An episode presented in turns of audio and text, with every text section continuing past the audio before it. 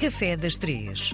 Dia de recebermos na R D P Internacional a maior, Marlene Vieira, a nossa chefe do Café das Três. Viva Marlene, viva, boa tarde.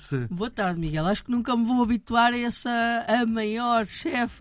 Ai, meu Deus. Para mim és a maior. Obrigada, sobretudo obrigada. Tenho muito, muito carinho por ti ah, e, e, e é sempre um prazer receber-te. Bom, hum, temos recebido e-mails, sabes? E deixa-me sim, muito sim, satisfeito senhor. Com perguntas. Às vezes é a mesma pessoa que faz quatro ou cinco perguntas, claro, mas claro. Uh, deixa-me satisfeito porque estão atentos a, a, às nossas conversas. Muito bem. E nós já falámos inúmeras vezes no tema da sustentabilidade. Tem sido muitas vezes aqui recorrente nas nossas conversas. Mas quando pensamos nesta matéria relacionada com a restauração, o que é que isto quer dizer propriamente dito? Isto, concretamente, o que é a sustentabilidade na cozinha? Bem, isto... Olá a todos.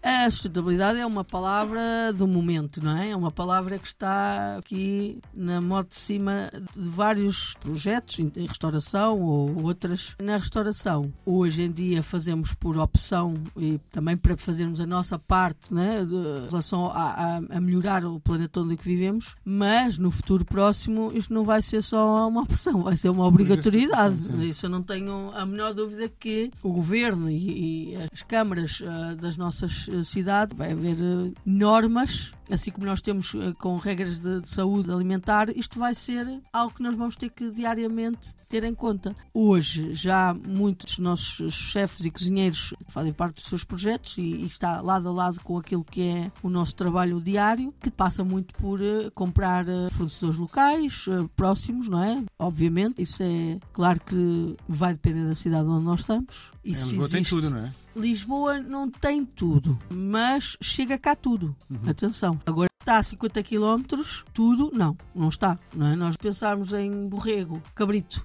Não está a cinquenta quilómetros, não é? Não temos cabrito a cinquenta quilómetros, não, não temos. Uh, temos um Alentejo, temos, uh, vem da, perto da Serra da Estrela, ou vem lá de cima de trás dos montes. Portanto, não é possível ter uh, fornecedores locais de todos os ingredientes. Claro que se nós dissermos assim, eu só quero fornecedores locais, quais são? Vou criar um menu de acordo com os fornecedores que existem. Sim. E vou deixar de ter uma série de coisas. Pronto, pode é mau ser, para o negócio também, pode não é? ser, não sei, se é bom, vai depender de onde tu estás. Se calhar cabrito e borrego não faz grande diferença porque há muita gente que não gosta. Sim. Não é, não é um produto super popular. Tens na tua lista? Tenho na minha, quer dizer, tenho, tenho borrego, tenho uma katsu sando de borrego com sabores alentejanos. Portanto, uhum. olha, estás a ver? Uhum. Cozinha contemporânea. Sim. Fui buscar ali. Mas passa muito por isto. Pensa, te, podes organizar as coisas desta maneira. Quem são os produtores que tens perto até um raio de cinquenta quilómetros? Quem são? Produtores e fornecedores. E crias o teu menu de acordo e, e pronto, estás limitado a isso e assumes isso e ponto final. Claro que isso também te vai trazer um público. Isso também te vai trazer um, um, um público fiel que tem essa filosofia da vida. Sim. Depois passa por desperdício, não é? Desperdício,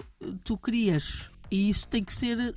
Tu tens que ter isso verdadeiramente no teu trabalho diário. Mas é importante que os clientes saibam que isto existe para valorizar também o trabalho. E, e claro, consegues, por um lado, baixar alguns preços, porque eu estou aqui a pensar os coentros. Vá, ervas aromáticas. Está em todo lado, não é? Tu comas, há em todo lado, mas tu compras um molho de coentros. Estou a falar no aproveitamento do produto. Uhum. Nós compramos os coentros. Temos a, a, a rama, temos as folhas e temos os caules. Os caules, muitas vezes as pessoas deitam para o lixo, não sabem o que fazer. E hoje em dia há uma série de coisas que se pode fazer, que nós fazemos no restaurante, desde óleos aromatizados, desde pó de ervas, desidratamos as ervas e adicionamos um ingrediente, ou uma massa fresca, por exemplo, desde purés, feito com esses caules, e as folhas servem só mesmo para finalizar um arroz. Tu aqui consegues baixar, porque compras aquele produto, não tem desperdício. Coisa que eh, há uns anos atrás contabilizámos com uma margem de desperdício que Sim. fazia subir ligeiramente o preço. Sim. Então, isto faz parte de sustentabilidade. Tu tens desperdício zero ou muito próximo disso. Sim. E os menus são criados de, a contar já não é? Com o que é que fazes com as cascas dos vegetais, o que é que fazes com as aparas, com certeza. Sim. Tu, quase tudo, percebes? Quase tudo. O que é que fazes é, com a casca da cenoura? Caldos.